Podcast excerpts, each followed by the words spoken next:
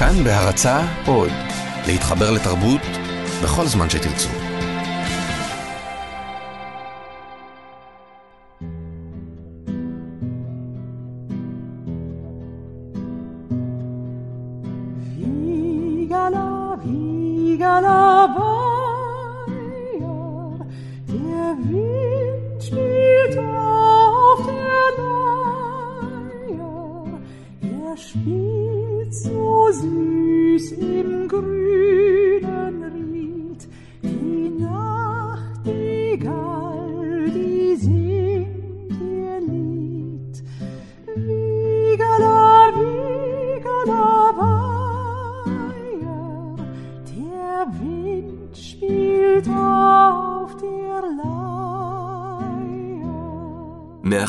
הקלעים, שעה עם רותי קרן על צידו הנסתר של עולם התרבות והאומנות, והפעם על אומנים ויצירות אומנות בתקופת השואה.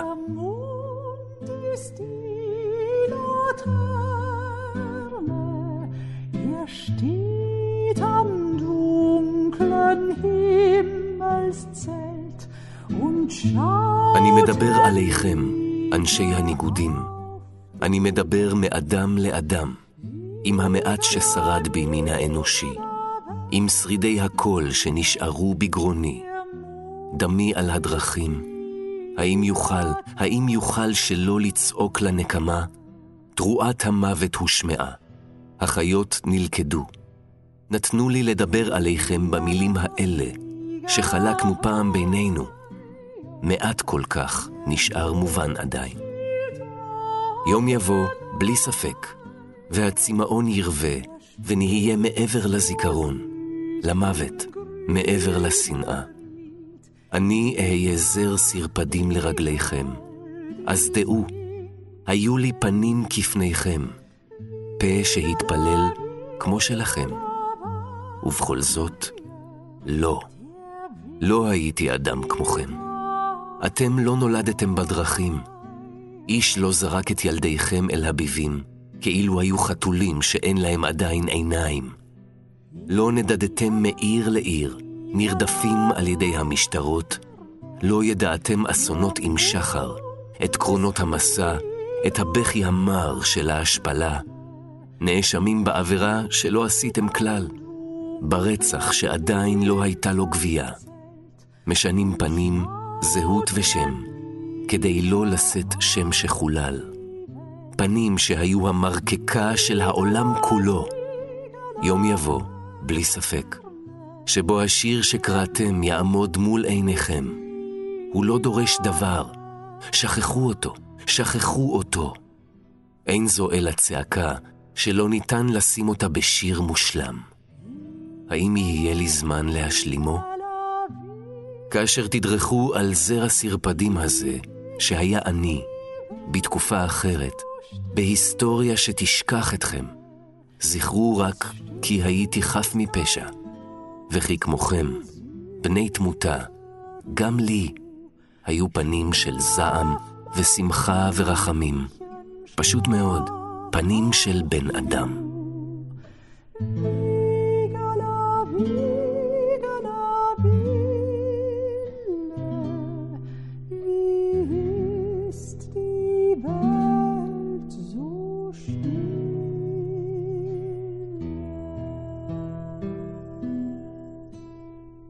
פשוט מאוד, פנים של בן אדם. את השיר הזה כתב המשורר והמחזאי בנימין פונדן בשנת 1942.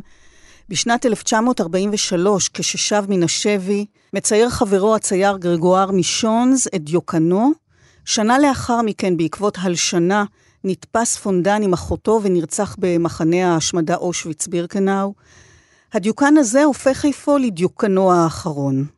ציורי הדיוקן, מתברר, תופסים מקום מרכזי בתוך מכלול היצירה מתקופת השואה, כמו באים לקעקע את שלילת הזהות, את אותם פנים של בן אדם, את קיומו, שגם אם הוא חד פיזית, הוא קיים ומביט באמצעות התמונה אלינו ואל הדורות הבאים. כ-30 אלף יצירות אומנות שרדו מתקופת המלחמה, והן ככל הנראה רק כ-14% מכלל יצירות האומנות שנוצרו בשואה. ציורי הדיוקן הם אולי הביטוי הישיר, העז ביותר, למשלב הבלתי נתפס שבין אומנות לשואה. כיצד אפשר ליצור, לצייר, לכתוב, לנגן, כשהחיים תלויים מנגד, ברעב, בקור, בכאב, במחסור, בהשפלה, ובידיעה שההשמדה צפויה בכל רגע. איך מוצא אדם את הכוחות, את האמצעים, את היכולת לשמור יצירה אומנותית כשקיומו הבסיסי מוטל בספק? היום נייחד את התוכנית מאחורי הקלעים לאומנות שנוצרה בתקופת השואה, ליצירות ולאומנים. לצידי אליעד מורה רוזנברג, עוצרת ומנהלת מחלקת האומנות ביד ושם, קטעי קריאה יואב יפת, אני רותי קרן מגישה ועורכת, אלון מקלר על הביצוע הטכני. שלום אליעד. שלום רותי. הסיפור המרגש והמדהים סביב הדיוקן של בנימין פונדן הוא דוגמה אחת מרבות של גילויים, מפגשים, התוודעויות שיש לכם ביד ושם למה שנותר ושרד אה, בשואה, חפצים, מסמכים, עדויות וגם יצירות אומנות שנוצרו בתת תנאים האלה, חלקן הגדול בידי אומנים שנרצחו בשואה, חלקם שרדו. הסיפור הזה שופך אור על האופן שבו אתם מאתרים את היצירות, ויותר מכך את הסיפורים שלא יאמנו סביבן. ואת uh, בעצם תכננת להציג בתערוכה שעצרת, ושהוצגה לפני כשנתיים בברלין, את השיר הזה של פונדן, אלא שאז את מגלה לגמרי במקרה את הדיוקן. נכון, ב-2012 תכננו תערוכה על הדיוקן ביד ושם, והיה לי ברור שהשיר שהוקרא ישמש כפתיח, כי השיר מבטא בצורה כל כך מדויקת את המסר של הדיוקנאות, את המסר של היצירות בתערוכה. היו שם 200 דיוקנאות בתערוכה. איך הוא אומר, אין זו אלא צעקה שלא ניתן לכתוב אותה בשיר. אז נכון, כל הדיוקנאות האלה הם כמו צעקה, שהאומנים מי שידע להתבטא עם עיפרון, התבטא עם עיפרון, ומי שהתבטא במילים, אז במילים, אבל כל אחד בדרך שלו הביע צעקה. ותוך כדי עבודה על התערוכה, ניגש אליי קולגה שלי, ניב גולדברג, והוא מביא לי קטלוג של יצירות שהולכות להימכר בבית מכירות בפריז, ואומר לי, תראי, יש כמה יצירות שסימנתי, אולי משהו מתוך היצירות יכול להיות רלוונטי לאוסף, תבדקי. ותוך כדי דפדוף, אני נעצרת על ציור של אדם, ואני אומרת, זה, זה פונדן? זה בנימין פונדן. עכשיו, מה היה כתוב? גרגואר מישונז, דיוקן בלתי מזוהה, ללא שנה, זהו. לי לא היה ספק בכלל שמדובר בבנימין פונדן. את הכרת את, את מראה פניו, צילום כן, שלו. הסיפור של פונדן ליווה אותי. וגם מהפנים שלו, שברגע שרואים אותו, יש לו פנים מיוחדות, מחודדות. ולכן, כשראיתי אותו, אני כאילו זיהיתי חבר, הייתי אומרת, או, או קרוב משפחה, מישהו שאני אוהבת, והוא חלק מהעולם שלי, זאת הייתה התחושה. ואז פשוט הרמתי טלפון לדוקטור מוניק ז'וטראז', המומחית של אה, בנימין אה, פונדן, היא באמת הקדישה שנים של מחקר כדי למצוא כל כתב אה, יד וכל פרסום של פונדן.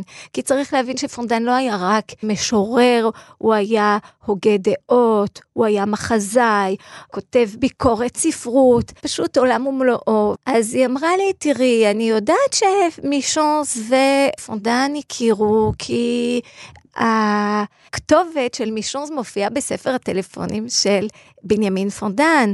אני גם חושבת שיש איזשהו ספר שפונדן הקדיש למישונס. מישונס גם היה יהודי, צריך לומר. שניהם אה, נפלו בשבי כשהם אה, נלחמו עם הצבא הצרפתי, רק שבסופו של דבר מישונס שרד במסתור ופונדן לא שרד. אז מוניק אומרת לי, תראי, קיים דיוקן, שמישונס צייר את פונדן, כי האלמנה של פונדן מציינת את הדיוקן הזה במכתב לאחר המלחמה. אז אני הייתי פשוט בשוק, אני אומרת לה, מוניק, אני חושבת שמצאנו את הדיוקן, ומה שקרה בעצם בזכות המכתב הזה, שבו כתוב שיש דיוקן כזה של מישון שצייר את פונדן ב-41 או 42, הבנתי שמדובר ככל הנראה בדיוקן האחרון של בנימין פונדן לפני שהוא נרצח באושוויץ. וכמה מקרי או מופלא הדבר שמצאנו את הדיוקן הזה תוך כדי עבודה על תערוכה שנקראת דיוקן אחרון, אומנים מתעדים בשואה. כאמור, הדיוקנאות הם חלק נכבד בציורים שנותרו. נכון. אה, והם לא רק מעידים על הצורך אה, להנכיח זהות וקיום וזיכרון, אלא הם גם מותירים עדות ממשית לבני אדם. היו אומנים שציירו דיוקנאות רבים של חבריהם, נכון? ממש, אנחנו עדים לתופעה מרתקת, שבכל מקום שבו היהודים היו, הם מציירים את הדיוקנאות של החברים שלהם, של האחים שלהם לצרה. ולא מדובר בתופעה שהיא נקודתית, זה קורה בכל מקום, במחנות עבודה, בגטאות, ואנחנו לא מדברים על דיוקן אחד או שתיים, אנחנו מדברים על סדרות של דיוקנאות. למשל, מקס פלצ'ק בטרזינשטט מצייר מעל 500 דיוקנאות שבסגנון קריקטוריסטי, יותר מדיוקן ליום, לפני שהוא בעצמו נרצח, הוא גם בעצם החתים אותם. אז יש את החתימה שלו, יש חתימה כפולה, לא רק החתימה שלו, גם החתימה של האדם שצויר, ולפעמים אותו אדם מוסיף משפט, mm. מוסיף איזושהי דרך שהוא רוצה שיזכרו אותו, כי אנשים מבינים שאולי זאת תהיה הצוואה שלהם. ולא רק זה, זה הולך... אולי ככה יזכרו אותם. זה גם הולך נגד העניין הזה ש... שנתנו לאנשים מספרים. וניסו נכון. לבטל בעצם את האדם שבהם, והדיוקן הדיוקן מחזיר הוא... את האדם, את האישיות שלו, את השם שלו, נכון. את הפנים שלו. פה אנחנו רואים באמת את המאמץ של האומנים להילחם מבחינה רוחנית. לא רק בהשמדה פיזית, שנגד זה אין להם נשק, אבל נגד ההשמדה הרוחנית ונגד הדה-הומניזציה שקורית, על ידי זה שמסתכלים על כל אחד ואחד כאינדיבידואל, מחזירים לו את צלם האנוש, ולנו משאירים את הדיוקן, את הפנים.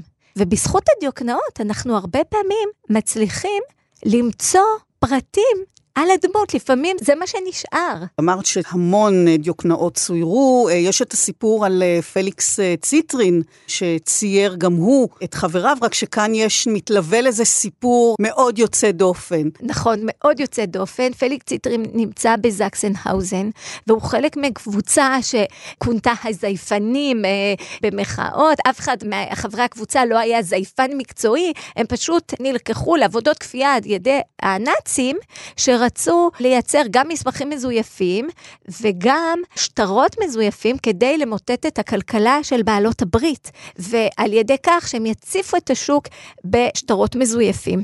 פליקס סיטרין היה בתוך הקבוצה הזאת, והוא היה מנהל מחלקה של התחריט, ובשעות הפנאי הוא צייר את החברים שלו לעבודה, והוא רשם פרטים כנראה שזה לאחר השואה, הוא הוסיף פרטים על כל אחד, את השם, אם הוא זכר, ומה היה התפקיד שלו. עכשיו, הקבוצה הזאת, בגלל התפקיד החשאי שלה, נועדה למוות. להשמדה. הם, בטח, הם, הנאצים חשבו שברגע שהם כבר לא יצטרכו אותם, הם יהרגו את כולם, כי כמובן המשימה הייתה סודית ביותר. רק שתאוות הבצע של הנאצים, לקראת סוף המלחמה, זה מה שהציל בסופו של דבר את הקבוצה, שהקבוצה בסופו של דבר נשלחה למטהאוזן ואחר כך לאבנזה, ושם הם נדרשו לספק עוד ועוד ועוד שטרות. עכשיו, פליקס סיטרין, לאחר המלחמה שומר את הציורים, והוא מהגר עם אשתו לארצות הברית. ושם בעצם הוא אחר כך לא חזר לעצמו באמת. הוא אה, הפסיק הם, לצייר. הוא הפסיק לצייר, אבל הוא חי תמיד בתחושה שהוא נרדף. והמשפחה שלו חשבה שזה הטראומה של השואה, והוא חשב שה-FBI עוקב אחריו. ולימים, כאשר אה, נעשה מחקר על הקבוצה הזאת של הזייפנים, העיתונאי שעשה את המחקר וכתב ספר, גילה שאכן היה תיק על פליקס ציטרין ב-FBI, כי עבור הרשויות האמריקאיות הוא היה זייפן. לא משנה שזה נעשה בכפייה, וזה היה תחת הנאצים, אבל הוא הוגדר כזייפן ועקבו אחריו. ישנה גם אסתר לוריה, שהייתה אסירה במחנה שטוטהוף, וגם היא רושמת אה, דיוקנאות של אסירות. נכון. לא רק דיוקנאות שרדו מן השואה, רובם בשחור לבן, אלא גם ציורי נוף, טבע, נכון. ציורים צבעוניים. הרי אוכל היה בצמצום, בגדים ללבוש לא היו. איך היו חומרים לצייר? נייר, עפרונות, צבעים? זה באמת מופלא איך uh, בתנאים של חוסר קול, האומנים, למרות ועל אף, מצליחים להשיג חומרים uh, לציור, וכשאין להם, כשהם לא מצליחים למצוא דרך עבודה, או דרך לפעמים אם הם היו מקורבים לאדמיניסטרציה, אז הם מייצרים בעצמם את החומרים. אז אה, אסתר לוריה שהזכרת, היא משתמשת בנייר עטיפה של צמר גפן שרופאה יהודייה מספקת לה, או אומן בשם אה, אלכסנדר בוגן, שהוא נלחם עם הפרטיזנים. לוקח ענפים ושורף אותם ומייצר פחם משל עצמו. או צבי הירשיליס, שפעיל בגטו לודג', אין לו קנבס. אז הוא פשוט משתמש בשק תפוחי אדמה ולוקח פיגמנטים, מערבב אותם עם אה, חומר תעשייתי, אנילין, והוא מייצר טכניקה חדשה. וזה בא לידי ביטוי בציור, בצבעוניות המיוחדת נכון. שלו ובטקסטורה, נכון? נכון. אפשר לראות את זה. בהחלט, אנחנו מציגים את היצירה במוזיאון לאומנות ביד ושם, והרבה פעמים כשיש אה, קולגות מהתחום, עוצרים ואנשי מקצוע, אני שואלת, אתם מסוגלים לזהות את הטכניקה? והם כמובן מתקשים מאוד, כי זה צבעוניות כחולה שהיא לא מוסברת, זה מאוד גרגירי. ואז אני כמובן מסבירה על התנאים המיוחדים. אני חושבת שזה מרגש את כולם, כי מבינים שליצור אומנות זה היה באמת מאמץ כל כך גדול, וזה מעורר התפעלות פשוט. אנחנו נדהמים אה, שוב ושוב מן היכולת והרצון ליצור אומנות בתוך התופת, אבל בעצם דווקא לאומנים האלה, אולי האומנות שימשה סיבה לחיות, סיבה להיאבק, ולא פעם הייתה בעבורם אפילו אמצעי הישרדותי. זה נכון, אני חושבת שאנחנו לא יכולים להתעלם מהכוח שהאומנות נתנה להם, הייתה להם מטרה. אנחנו מכירים את אה, ויקטור פרנקל, שאמר כש... בן אדם שהייתה לו משמעות, או בן אדם לחיות עבורו, אז לאומנים הייתה משימה.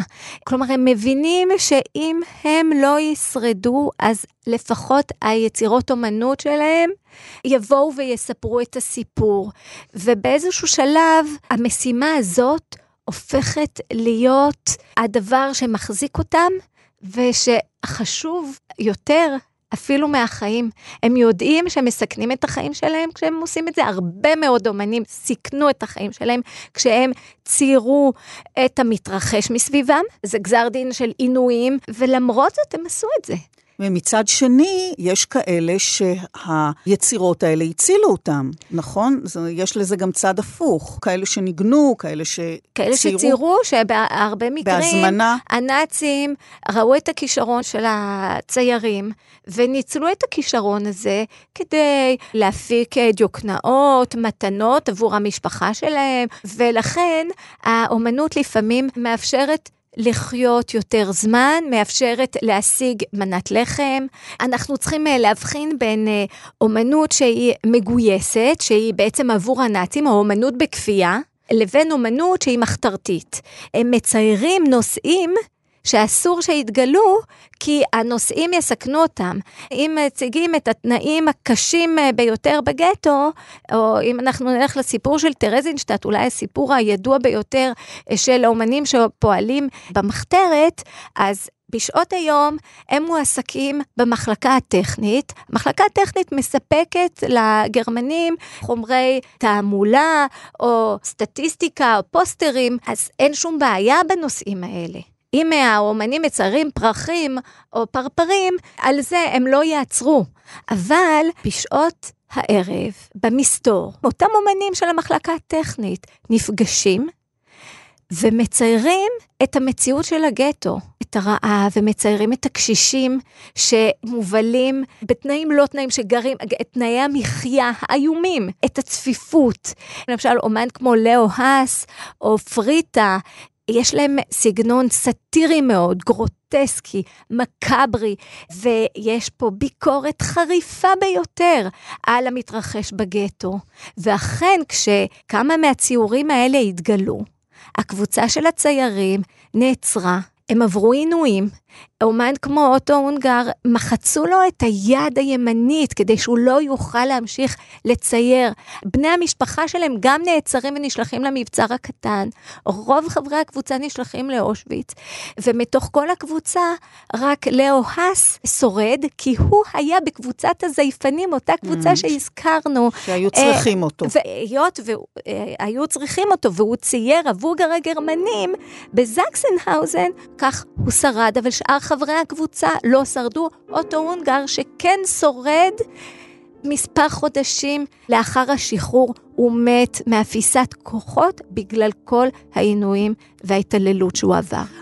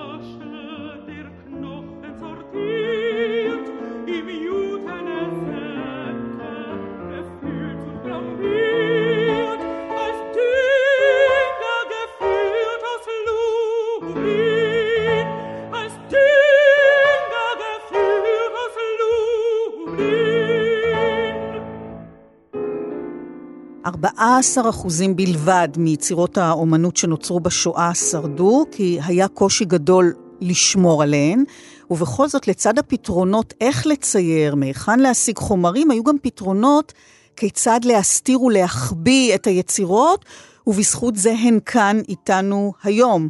המעט למשל שנוצרו באושוויץ, היה הכרח uh, להשמיד אותן, נכון? מה ששרד, אנחנו מדברים על שאריות וקרעים, ושום דבר לא שלם. ואנחנו מנסים להרכיב פסיפס. האומנים היהודים, לא הייתה להם אפשרות ליצור בתנאים של אושוויץ. ואם הם יצרו, הבוד... הם היו צריכים להשמיד זו, את היצירות, זו, המקרים נכון? המקרים הבודדים, ממש ככה, אנחנו יודעים על, על יוד בקון שצייר, אבל הוא כל כך פחד, ואומנים אחרים כל כך פחדו שזה יתגלה. שהם גם השמידו. הם ציירו והשמידו. כלומר, היה צורך ש... לצייר. לעשות את זה, ואחר כך היה צריך יש, להשמיד. כן, ובכלל, גם הסיפור איך משיגים בכלל חומרים שם. כן. לעבור יהודי זה כמעט בלתי אפשרי. יש מקרים בודדים של אסיר יהודי שמצליח לעשות כרטיס ברכה, אבל אנחנו מדברים באמת על מקרים ספורים ומאוד מאוד לא מייצגים. הם ציירו, והם גם החביאו והסתירו כן. באופן מאוד מאוד יצירתי גם כן את היצירות שלהם. בגטאות ובמכונות uh, עבודה, כל פעם שכן אפשר היה ליצור אומנות, אז חלק מהמאבק הזה שהאומנים מובילים נגד הדה-הומניזציה וכדי להשאיר זכר, זה גם לחשוב איך הם מסתירים את היצירות כדי שהם ישרדו ויתגלו עם חס וחלילה הם לא יזכו לשרוד. למשל, אסתר לוריה שהזכרנו קודם, היא נמצאת בגטו קובנה, והיא אומרת שזה רדף אותה. היא לא יכלה להפסיק לחשוב איפה היא מסתירה את היצירות שלה. היו לה כ-200 יצירות שתיארו את חיי הגטו. היא מזמינה קדים מיוחדים שמייצרים עבורה, ושם היא מחביאה את היצירות שלה, והיא קוברת אותם בגינה של אחותה, אבל בסופו של דבר, את היצירות היא לא מצאה. היא שרדה, היא שרדה. חזרה למקום, ורוב היצירות שלה מהתקופה לא שרדו, אבל שרדו יצירות אחרות, שהחבר שלה, אברהם טורי, שהיה המזכיר של היודנראט, הוא החביא גם את הכרוניקה שלו, יחד עם יצירות שלה, היו גם צילומים של היצירות של אסתר לוריה, ולאחר השואה היא שחזרה חלק מהיצירות. אהה. ואת מזכירה קדים, אז גם uh, הצייר uh, יעקב ליפשיץ, יא, uh, נכון. נכון? הסתיר, החביא נכון. את היצירות שלו בתוך קדים והטמין אותם בבית קברות. בבית הקברות, נכון, יעקב ליפשיץ, גם את הצוואה שלו וגם את היצירות שלו, הוא קובר בתוך קופסה בבית הקברות, ואשתו, ששורדת, כי יעקב ליפשיץ לא שרד, חוזרת למקום, היא מכירה את הסוד, והיא מוצאת את היצירות, וכשהיא עולה לארץ עם הבת שלהם, שהוסתרה וגם שרדה, היא לוקחת איתה את היצירות, ובסופו של דבר מביאה אותם ליד ושם. ובין הציורים אתם מוצאים גם את הצוואה שלו, שהוא כתב אה, בשישה במרץ 1944. ב-1945 הוא uh, מת מאפיסת כוחות. ומרעב. ומרעב. הוא מטמין את הדפים האלה עם היצירות בתוך uh, בית הקברות. והוא כותב, החיים בגטו שברו אותי עוד יותר ואיני יכול להתעשת. אני מצייר קצת ואני רושם עת שתמצאו פה. אני חי לבד ומנסה לבד לרפא את עצמי, כי אף אחד לא יכול לרפא את רוחי השבורה. אני חי בתקווה שאתעשת ואוכל לשרת שוב את האומנות. זו הייתה הצוואה, לשרת את האומנות. זה האני מאמין שלו, זה מניפסט. כן, בהחלט, זאת הצוואה שלו. וזה מביא בעצם לשאלה הגדולה, איך אתם מאתרים את היצירות האלה, ואיך אתם יודעים את הסיפורים סביבם, מאילו חומרים צוירו, איך הם הוסתרו. יש כאן עבודת מחקר ובילוש, וניתוח נתונים, וכמובן שימור ותיעוד. אז בואי תספרי קצת על העבודה שלכם, שבאמת לא ידועה לרוב הציבור. יש לי את הזכות לנהל את המחלקה לאומנות אה, ביד ושם. אנחנו צוות של חמישה חוקרים, חוקרות יותר נכון. המאגרים של יד ושם מאוד עוזרים לנו.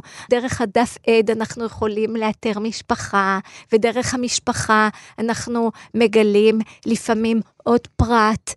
על מקצוע, צילום של בן אדם, אנחנו יכולים להוסיף את זה לתמונה, אנחנו יכולים לפעמים למצוא בן אדם שעוד חי והכיר את האומן שנרצח, ואז זה שופך אור על כל העשייה. אנחנו גם פונים למוזיאונים ולארכיונים בעולם. זה ממש עבודת בלשות שאנחנו עושים יום-יום במחלקה לאומנות ביד ושם. יש דוגמה מאוד מעניינת של אומן בשם אה, מוריץ נגל, שפעל גם בטרזין, והוא מצייר את חדר המגורים שלו. ומיכל פיינר, שעובדת אה, איתי, התחקתה אחרי כל פרט בציור. בעצם בתוך החדר המגורים הצפוף, היו גם כל מיני מזוודות ושקים, ועל המזוודות היו המספרים של המשלוח שאיתו האסירים הגיעו לטרזין. אז היא לקחה כל מספר ומספר, בציור, ש... בציור, ולפי המספר של המשלוח, הצליחה לאתר את השם של מי שהיו הבעלים של המזוודות האלה, או השקיות, או מה שזה לא היה, וככה היא יכלה למצוא את הזהות של האנשים שהתגוררו באותו חדר. אז מחדר שהיה כמעט אנונימי, עם uh, פרטים אישיים, uh, אפשר היה לראות מברשת שיניים, בגדים תלויים על חבל כביסה, אבל המזוודות והפרטים האישיים היו לגמרי אנונימיים, פתאום החזרנו ושוב קיבל זהות. את הזהות של מי חי, ופתאום החדר הזה קיבל המון חיים. ואז הגעתם אל האנשים האלה? פניתם אליהם? לצערנו, הרוב, אה, הרוב נספו. הרוב, אה, כן, אה, נרצחו. כן. ולא היה אף אבל אחד? כשאנחנו מוצאים מידע כזה, אז אנחנו בהחלט יוצרים קשר עם המשפחה, מודיעים להם, אנחנו גם מסתכלות על החומרים ומנתחות יצירה. כן, אבל אז... איך את יכולה לדעת שאת זה הוא עשה מאלתור כזה של... אה, למשל, במקרה של בוגן הוא שרד והוא סיפר, גם כן. אסתר לוריה סיפרה, זה מהעדות שלה. גוטקו זה אומן שהשתמש בגלגל אה, מכונית, בגומי, כדי אה, להפיק מזה מעין לוח, שאז הוא הדפיס. גם שילי שרד. כשהאומנים שרדו, אז הם נתנו עדות, וזה הרבה יותר קל. במקרה של גוטקו, שדווקא נרצח, אז זה חברים שלו סיפרו. ולפעמים אנחנו בעצמנו מנתחים את הדברים. למשל, יצירה של ליאון וייסברג, שאנחנו קיבלנו, שנעשתה על אסבסט. כשבאתי להסתכל על זה יותר, וקיבלתי את היצירה מהבת של האומן, אז גם שאלתי את הבת שלו, והיא אמרה, כן, זה חומר בנייה קלאסי של האזור. מה שמצחיק זה שכשאנחנו השאלנו את היצירה הזאת לתערוכה בברלין, הם מאוד פחדו. מהאסבסט. האסבסט זה חומר, חומר מסוכן. מסוכן. אז uh, הזמנו את המשמר ממוזיאון ישראל, ויקטור עוזיאל, שנתן לנו אישור שהאסבסט לא נודף משם ושהכול בסדר. אז זהו, את מזכירה את המשמר, אז uh, אני תוהה, האם היצירות האלה, שבאמת שרדו בתנאים לא תנאים, היו uh, תמונות בתוך קדים, בתוך בית קברות, תנאים של לחות, כשאתם מקבלים אותן, זה מצריך שימור מיוחד, טיפול מיוחד? כמובן, מהרגע שאנחנו מקבלים יצירה, אנחנו מקטלגים אותה, עושים עליה את התחקיר הנדרש, ו... מעבירים למעבדת שימור, יש ביד ושם מעבדת שימור לנייר, ויש לנו גם משמר ציור שמטפל בכל מה שלא על נייר, והיצירות חלקן זקוקות לשימור אינטנסיבי. ולטיפול מיוחד. בהחלט, כן. בגלל תנאי הלחות שאת מזכירה, בגלל גם הרגישות של החומרים שלכתחילה השתמשו בהם. נזכיר למאזינים שהיום אה, במאחורי הקלעים אנחנו משוחחים אה, על אה, אומנות ויצירה בשואה. באולפן כאן תרבות, עוצרת האומנות במוזיאון יד ושם, אליעד מורי רוזנברג ואני רותי קרן. וחלק בלתי נפרד ואולי המרגש ביותר מן האיתור, המחקר, התגליות, הוא המפגש עם מעט האומנים ששרדו, וזה כמובן נדיר ביותר, רובם נספו, או גם אם ניצלו, חלקם כבר אינם בין החיים, או מבוגרים מאוד, אבל בני משפחה, או בעלי קשר כזה. כזה או אחר, יש בוודאי גם מפגשים מטלטלים, מפתיעים, בוודאי לא פשוטים, רגשית. איך את מתמודדת עם המסע הרגשי הכבד? את חיה כל הזמן בתוך הוויה אומנותית, אמנם, אבל היא בוודאי שואבת לתוך העולם הנורא שמתוכו היא נוצרה. תראי, זה נכון שזה קשה, אי אפשר להתכחש לזה. זה יום-יום להיות חשוף רגשית. כשאנחנו עובדים על אומן, אנחנו נשאבים אל העולם שלו, חיים דרכו באיזשהו מובן. אני זוכרת שכשעשיתי מחקר על שרלוטה סלומון, אני חלמתי עליה, זה רדף אותי. גם האומנים אחרים, באיזשהו שלב יש רמה של קרבה מאוד מאוד גדולה, וגם עם המשפחות זה מרגיש ככה. וזה נכון שלפעמים גם העולם האסוציאטיבי שלי, אני לפעמים אה, נבהלת ממנו, אין לי קשר אה, לשואה, ועדיין אה, האסוציאציות שלי הן לגמרי מעולם השואה. אני זוכרת שפעם אחת נסעתי באוטו והיה איזשהו שלט, וקראתי טרזין במקום טרזן. ואז חשבתי, טוב, יש לי בעיה.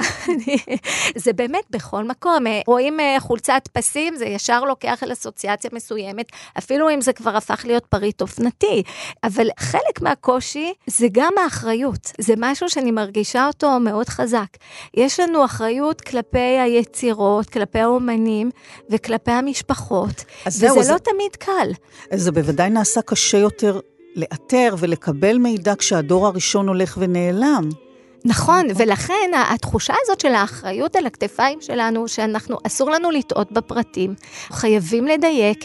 אם מישהו טועה בביוגרפיה על אומן כמו פיקאסו או שאגאל, לא קרה כלום, יבואו עוד 20 חוקרים אחרים, ומיד יעלו על הטעות. אם אנחנו טועים במקרה של אומן שנרצח באושוויץ, מי יבוא ומי יתקן?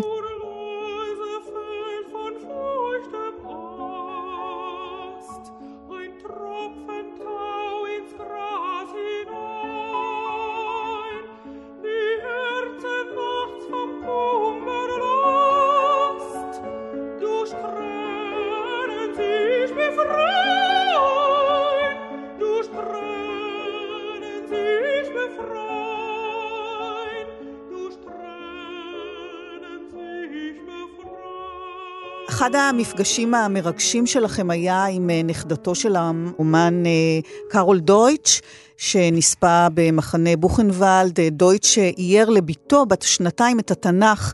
ציורים מדהימים ביופיים, צבעים מרהיבים, ואתם בעצם מרכיבים במקרה הזה פאזל שבור כדי לקבל את הסיפור השלם. נכון. אני זוכרת שכשלפני כבר הרבה שנים התחלתי את המחקר על קארול דויטש, אמנם כבר ידענו שהוא נרצח, היה בידינו התנ"ך המאויר, שלמעשה זה חומש מאויר, אבל היו הרבה שאלות. ודבר ראשון, ניסיתי לאתר את הקרובי משפחה. הבת שלו, שתרמה את התנ"ך המאויר, כבר מתה.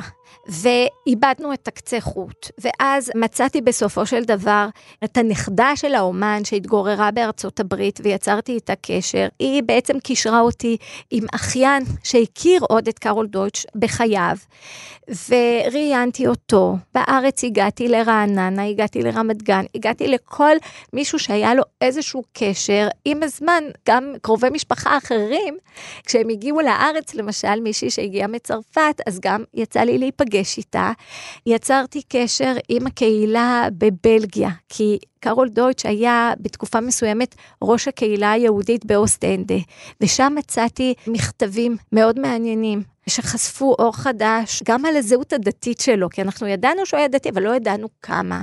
ואנחנו ראינו איזשהו קונפליקט בין החיים הדתיים שלו לבין החיים הפרטיים שלו, כי הוא בעצם, הוא, הוא מתאהב באישה כאשר הוא נשוי, וזה סקנדל גדול בקהילה. זאת אומרת, כל הסיפורים האלה, הכל כך אנושיים, שהם לא מועברים כשאנחנו כותבים קורות חיים של חמישה משפטים. כן. החיים הם שם, המורכבות היא שם, וזה ממד שמאוד מאוד חשוב גם תמיד לזכור, הוא כמובן ישנו דרך היצירות. ביצירות אנחנו רואים את המורכבות, וכל פעם אנחנו חושפים עוד פיסת מידע, וככה לאט לאט אנחנו מרכיבים את הפאזל. אבל באמת עם המשפחה של uh, קארול דויטש היה מפגש מאוד מאוד מיוחד. קארן, הנכדה של האומן, הגיעה לראשונה לארץ, ולראשונה היא ראתה את היצירות של סבא שלה, שלמעשה היא לא הכירה. כי האימא שחוותה את השואה כילדה מוסתרת בצורה מאוד טראומטית, לא הראתה לה את הציורים. ולראשונה היא ראתה mm. אותם אצלנו במוזיאון לאומנות, והיא גם לא הכירה חלק מהסיפורים. אז זה היה מפגש מרתק, וכעבור כמעט עשר שנים פגשתי את אחותה, שגרה בכפר נידח בצרפת, ונפגשתי איתה בפתיחה של תערוכה בברלין, והם גילו את היצירות שגם הם לא הכירו. בעצם כל הזמן יש עוד ועוד גילויים, נכון? אה, לא מזמן את מקבלת טלפון ממישהו שמספר לך שברשותו אוסף מיוחד במינו. נכון. לפני שנה קיבלתי טלפון מאלעזר בן יועץ, שהוא משורר, מתרגם, והוא חקר את הספרות הגרמנית שנכתבה על ידי יהודים. והוא אומר לי, יש לי אוסף מיוחד במינו, תבואי, תבואי עכשיו. אז אמרתי לו, אני לא יכולה עכשיו ברגע זה. אז הוא אומר לי, אבל 30 שנה אני מחכה לשיחה הזאת. אז כמובן קבעתי כמה שיותר מהר ובאתי אליו, ופשוט נותרתי נפעמת. הוא פותח תיקייה ועוד תיקייה ועוד תיקייה, ומהתיקייה עולים רישומים יפהפיים, צבעוניים, של פרחים, קטנים, פיסות נייר קטנות, נייר פרגמנט ברובו, עדין מאוד, והכל צבעי פסטל של פרחים, פרחים ופרחים. והוא מספר לי את הסיפור של הנה הלמן. היא רצתה לכתוב דוקטורט, אבל היא נולדה בתקופה שבגרמניה נשים לא יכלו לעשות דוקטורט, אז בגלל זה היא נאלצת להשלים את הדוקטורט בשוויץ. היא מרצה והיא מורה ויש לה חוג תלמידות מאוד משפיעה, מאוד אהובה. ועם השנים היא מתקרבת לדת הקתולית, ולאט לאט היא מתבודדת ומתרחקת מהסביבה שלה, אבל היא ממשיכה לכתוב לכל הסובבים אותה ולמשפחה, והיא שולחת פרחים. אחרי עליית הנאצים לשלטון, ב-36, מגיע נאצי, מתגורר בבניין שלה.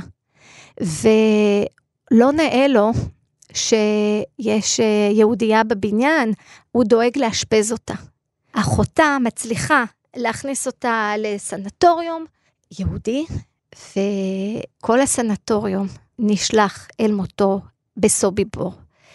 והיא בת 64 כשהיא נרצחת, אבל היא משאירה מאחוריה מאות פריטים. אנחנו לאוסף קיבלנו 713 רישומים, אבל זה רק חלק ממה ששרד. בואי נדבר קצת על מה יש ביצירות האלה. הזכרנו את הדיוקנאות הרבים, אבל ישנם גם הרבה ציורי נופים וטבע, בצבעים מרהיבים, נכון. וגם ציורים של הסביבה הקשה, מחנה, גדרות תיל, מגדלי שמירה, פריטים וחפצים אישיים, שעדיין מסמלים חיים, כמו גיגית, דלי, מחבת, מגבת, מברשת שיניים, מזוודה, ויחד עם זאת אתם מבחינים בהבדלים ביצירות שנוצרו בזמן השואה. לבין יצירות שנוצרו לאחר השחרור. כלומר, נכון. יש הבדל בין אנשים כלואים שמועמדים להשמדה לבין אנשים ששרדו. כמובן ו... שהכל הוא, הוא חשוב ביותר. זה כמו מסמך היסטורי, ואנחנו אוספים יצירות של ניצולים, ויש לנו מדיניות של לקבל יצירה של כל ניצול.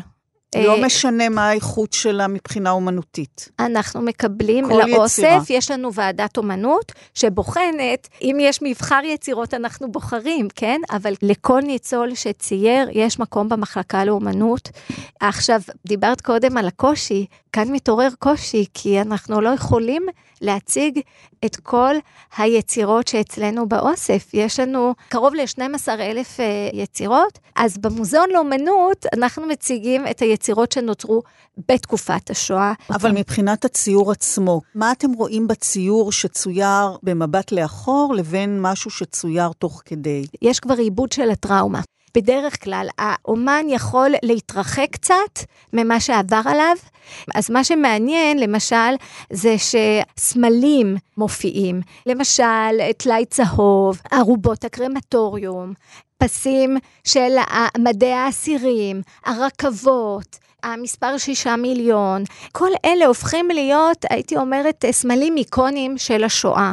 אבל מה שמעניין, שבזמן אמת, לאומנים אין את הריחוק כדי לחשוב על סמלים. אז מה, הם, הם מציירים הם בזמן האירועים עצמם? את הסביבה שלהם, את חיי היום-יום. אז לא... נכון, יש, יש גדר תיל, כי הם מוקפים כן. בגדר תיל. במקרים מסוימים יש טלאי צהוב, אבל זה לא מופיע בצורה, הייתי אומרת, מסודרת. בתקופת השואה, אומנים מציירים כצורך קיומי, ולאחר השואה אולי יש עניין תרפויטי. דיברנו קודם על ציורים בצבע של אה, דויטש וגם הציורים של אומנית מוכרת. אגב, חלקם היו אומנים מקצועיים שפשוט המשיכו ליצור, חלקם היו חובבים או אנשים שמצאו במעשה אומנות מפלט, חלקם אפילו ילדים, הייתה יצירה מרשימה של ילדים בשואה. נכון. אבל שרלוטה סלומון, אומנית אה, מוכרת, ציירה את חלקם כשהייתה פליטה והסתתרה באחוזה בצרפת אצל אה, מיליונרית אמריקנית. ציורים יפהפיים. בכלל, היא הותירה יצירה, אוטוביוגרפיה מצוירת של כ-700 יצירות, והרי לכל אומן אה, נקשר גם סיפור אה, אישי עוצמתי. נציין ששרלוטה ובעלה נשלחו לאושוויץ, אה, שם היא נרצחה מיד כי היא הייתה בהיריון. מאחר שהיא הייתה מוכרת, התגבע סביבה מיתוס, ובמהלך התיעוד והחיפוש שלכם, התוודעתם לסיפור קצת אחר, שאיכשהו מפריך את הגרסה המוכרת על הדרך כן. שבה הציורים האלה שרדו. נכון. שרלוטה סלומון ציירה, יצירה אוטוביוגרפית הזאת, חיים או תיאטרון, ולא רק ציורים, גם טקסט, קטעי טקסט, ויחד זה יותר מ-1320 עמודים. והסיפור הוא שהיא הלכה לרופא המשפחה, והיא נתנה לו את כל היצירה הזאת, ואמרה לו, תשמור על זה היטב, אלו כל חיי. וכשאני ראיינתי את האלמנה של אותו רופא משפחה, היא סיפרה לי שמה פתאום, שרלוטה סלומון לא הגיעה עם היצירה, היצירה ניתנה על ידי בעלה, אלכסנדר נגלר. הוא הביא את חיים תיאטרון, והוא ביקש לשמור על זה. המשפט הזה שחוזר בכל ספר על שרלוט סלומון, פתאום אני מבינה שהמשפט הזה לא נכון, זה התאים כנראה לסרט, אה, נעשה סרט עליה, משם זה השתרש, כן. ולא משנה כמה ניסיתי להסביר את זה לחוקרים, איכשהו המשפט כל כך יפה, שזה כנראה לא יכול אה, בעצם אה, להיקלט. היא מציירת שם נופים צבעוניים. נכון. זה, זה כל כך, זאת אומרת, יש הרבה ציורים כאלה שהם לכאורה נוגדים באמת את ההוויה שאנחנו נכון. מצפים ש... זה נכון, אבל אני, אני חושבת שאנחנו עם הזמן, אנחנו גם uh, חוטאים באיזשהו מקום לאמת ולמורכבות של התקופה, בגלל כל הצילומים בשחור לבן, אבל אנשים חיו בצבע. והתוודו ליופי, וזה ניכר אצל כל כך הרבה אומנים, שהם רצו לתעד את היופי דווקא בגלל התקופה האיומה שבה הם חיו. שרלוטה סלומון נמצאת באחד המקומות היפים אה, בעולם, ברביירה הצרפתית, בווילפרנש סיורמר, והיא מוקסמת. בהתחלה היא פשוט מוקסמת מהאזור, והיא מבטאת את זה בציור. אבל לאט לאט החרדה חוזרת, כי הגרמנים מתקרבים, וסבתא שלה מתאבדת, ובעצם אה, עולמה נסגר עליה.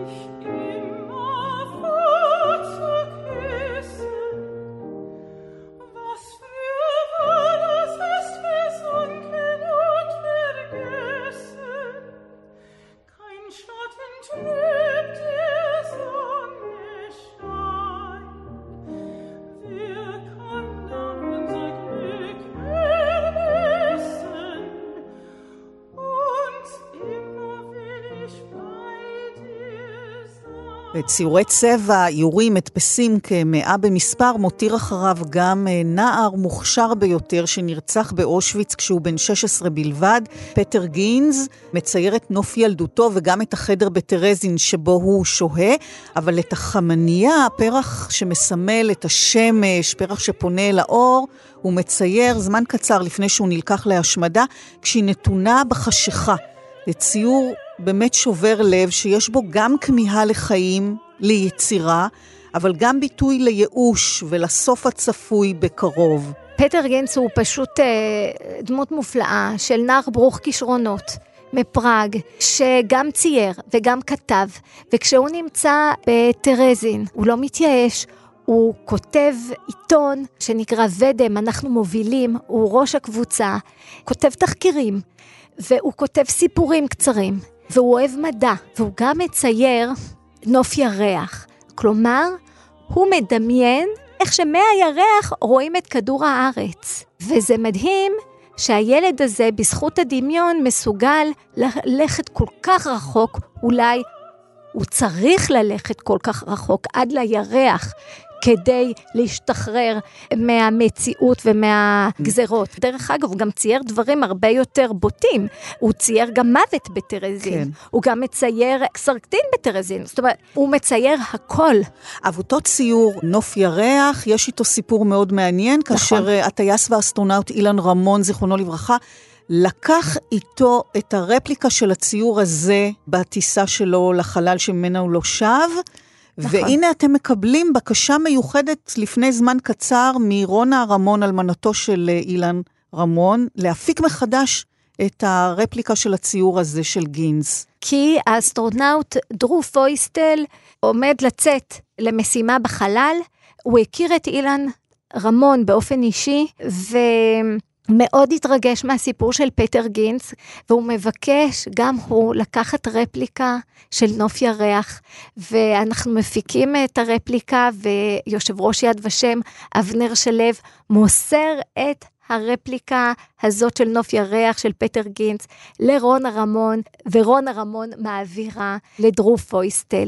מטר רזין זה מגיע לירח. כן, כי הילד הזה שחלם כל כך חזק להשתחרר מהמציאות הקשה של הגטו, בזכות הדמיון שלו ובזכות היצירה שלו, ובסופו של דבר ממשיך לחיות בקרב כל מי שהתוודה לסיפור שלו וליצירה שלו ולכתבים שלו. אני רוצה בהקשר הזה להקריא משפט מדהים שהוא כותב בטרזין. הוא אומר, זרעו של רעיון יצירתי אינו דועך בבוץ ובזוהמה. אפילו שם ינבוט ויפיץ את פריחתו כמו כוכב שזורח באפלה. אז כשאנחנו חושבים על משמעות הדברים, גם בעקבות כל הסיפור, יש כוכב אחד כן. שהתגלה על ידי אסטרופיזיקאים אה, צ'כים, והם כינו אותו פטר גינץ. אז לחשוב על, ה, על הכוכב הזה שזורח באפלה, בזכות הרעיון היצירתי שלו. זה באמת מאוד מרגש, והשימוש של היצירות האלה מן השואה לצרכים כגון זה, וגם הצגתן בברלין לפני כשנתיים, מזמן לך גם מפגשים מרגשים במיוחד מכיוון אחר. הקנצלרית אנגלה מרקל מבקשת לסייר בתערוכה שלכם לפני שהיא נפתחת. ואת uh, זכית להדריך אותה ולשוחח איתה? נכון, זכיתי להדריך את אנגלה מרקל, אישה מרשימה ביותר. היא הגיעה מוכנה, כלומר, היא קראה את הקטלוג, היא פשוט שאלה אותי שאלות שרק מי שכבר קרא את החומרים, יכל לדעת ולשאול. היא מאוד מאוד התרשמה מהיצירה של אסתר לוריה, שהזכרנו קודם, גם כאישה, וגם היה מפגש מרתק ומרגש עם אה, נלי טול, שהיא הייתה האומנית היחידה מבין כל האומנים שהוצגו בתערוכה בברלין שעוד בחיים, כי בזמנו היא הייתה ילדה.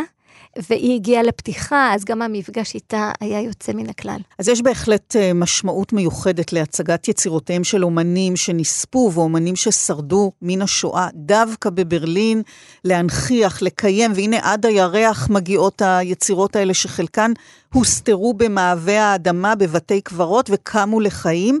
וזה מחבר אותנו אל השמיים, שרבים מן האומנים כותבים עליהם ומציירים אותם, פיסת שמיים המבטאת את הכמיהה לחופש, אל מחוץ לכלא, אל מחוץ לצריף, וגם את העולם הפנימי שאין לו גבולות, את היצירה שאי אפשר לכלוא. קארל פליישמן כותב בגטו טרזין, הדרך לאומנות לא רק תלולה היא, אלא גם ללא סוף, היא נעלמת הרחק בשמיים, עד למקום שבני תמותה אינם מסוגלים לראות. ביכולתי רק לנחש איזה גובה ואיזה מאמץ נדרשים לטיפוס עד השמיים. פעמים רבות איבדתי את האומץ, אך הענווה הייתה לי שוב לעזר. אני מזמין אתכם להתלוות אליי ולהביט מעלה. ואותו צימוד הבלתי נתפס בין אומנות לשואה. האוקסימורון הזה נעלם דווקא על ידי האומנים האלה שהוכיחו שאפשר לעשות אומנות כמעשה של חיים בתוך המוות. נכון, אני חושבת שזה בהחלט הבחירה בחיים. הם יודעים בדיוק מה קורה מסביבם. פליישמן שהזכרת, הוא לא רק צייר, הוא גם היה רופא. זאת אומרת, הוא ראה את המוות מול העיניים, הוא טיפל בחולים יום-יום, ודווקא מהמקום הזה הוא בוחר את היצירה, הוא בוחר את ההתעלות הרוחנית הזו, וזה, אני חושבת, שיעור יוצא מן הכלל בשביל כולנו. איך אנשים בתנאים הכי קשים לא ויתרו על צלם האנוש ולא ויתרו על היצירה. שיר שכותבת uh, מרגרטה, גרטה, שמל וולף, ב-1942, גם כן בגטו טרזין, נשמתי חופשית. אני שוכבת בצריף המרפאה במקום על מיטה על דרגש. הגוף שלי נהיה לשלד ממש, אך נשמתי חופשית. הגוף שלי עייף משכיבה, כבר ימים ריקי הקיבה. אני חיה בטרזנשטט, אך נשמתי חופשית. את מי שהייתי שכחתי כבר. איני מתלוננת על מה שעבר. הנשמה שלי מרחפת מעלה לשמיים. הנשמה שלי חופשית. את יודעת, כשגילינו את השיר הזה, נפעמנו, כי בשיר הזה גרטה שמל וולף ביטאה את הכל, את האוקסימורון הזה, את הניגוד הזה בין המציאות, והצורך גם לבקר את המציאות, לבין הצורך להתעלות מעליה, ולזכור שיש עולם אחר, ולא להיכנע, לא להיכנע לפיזיות, ולא להיכנע למערך הזה של ההשמדה ההמונית, שבעצם חלק ממנו זה הטרור, וזה הייאוש, וזה הוויתור הזה אנחנו הזכרנו יצירות של ילדים, שזה נושא באמת מרתק בפני עצמו. איך ילד מתמודד עם הוויה בלתי נתפסת שכזו, איך הוא מוצא את הכוח ואת האמצעים הנפשיים, לא רק הפיזיים, כדי לחיות, באמצעות אומנות. אברהם, אה, אברהם קופלוביץ' נרצח כשהוא היה בן 14 באושוויץ בירקנאו. הוא השאיר אחריו ציורים שבאמת קשה להאמין שילד בן 13 צייר. הוא השאיר גם מחברת שירים, לאחד מן השירים הוא קורא חלום. כשאגדל ואהיה בן 20, אצא לראות את עולמנו המקסים, הוא כותב. חלום שהוא כמובן לא זוכה להגשים, וגם כאן הכמיהה אל השמיים, לשוט, לדאות מעל עולם יפה, הוא כותב. בעצם במרכז היצירות האלה נמצא כל הזמן המתח הזה בין המציאות, שתמיד היא מתרגמת בעיניים של אומן ומקבלת משמעות מעבר למציאות כפי שהיא, ומולה העולם הפנימי, עולם הדמיון, המקום שאליו אה, אולי גם מנסים להימלט מאימת המציאות באמצעות האומנות. נכון, זה העולם הפנימי שהנאצים לא יכולים להגיע אליו. זה מה שנותר. ואת הפיסת נשמה הזאת, לא מוותרים עליה. אמר לי פעם יהודה בקון, אומן ניצול שחי היום אה, בירושלים, שאלתי אותו, אבל איך, איך, מה נתן לך את הכוח? הרי הוא היה בטרזין, ואחר כך הוא היה באושוויץ. והוא אמר לי, אני יודע ואני ידעתי שיש בי חלק, שזה הנשמה, שאני קיבלתי מאבותיי, וימשיך עוד הרבה אחר כך, ואת זה אי אפשר לקחת. כשאגדל ואהיה בן עשרים, אצא לראות את עולמנו המקסים.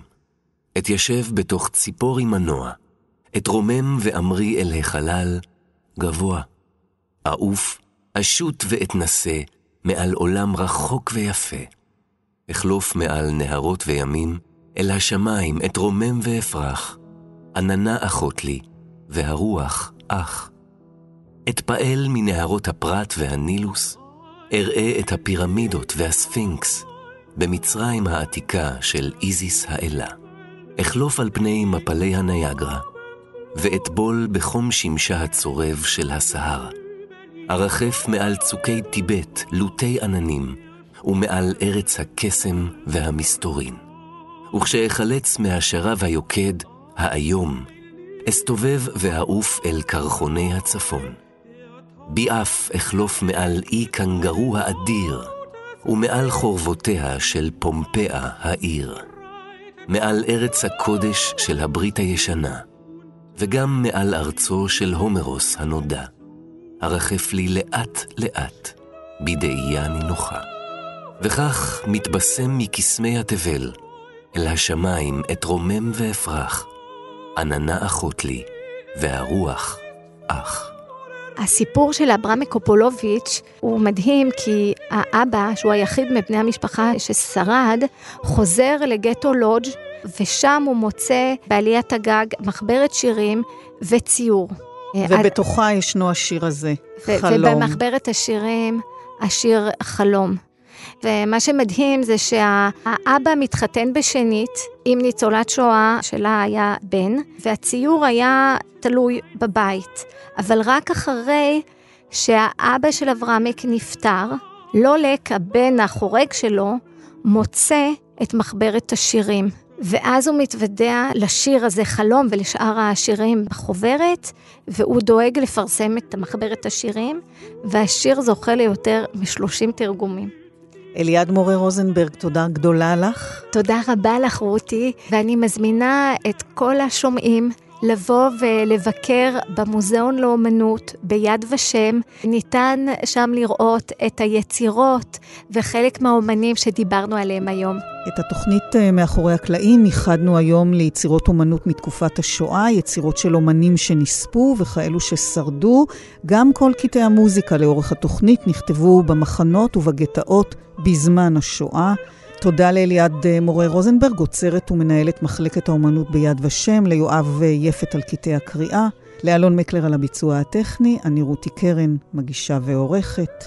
שלום רב.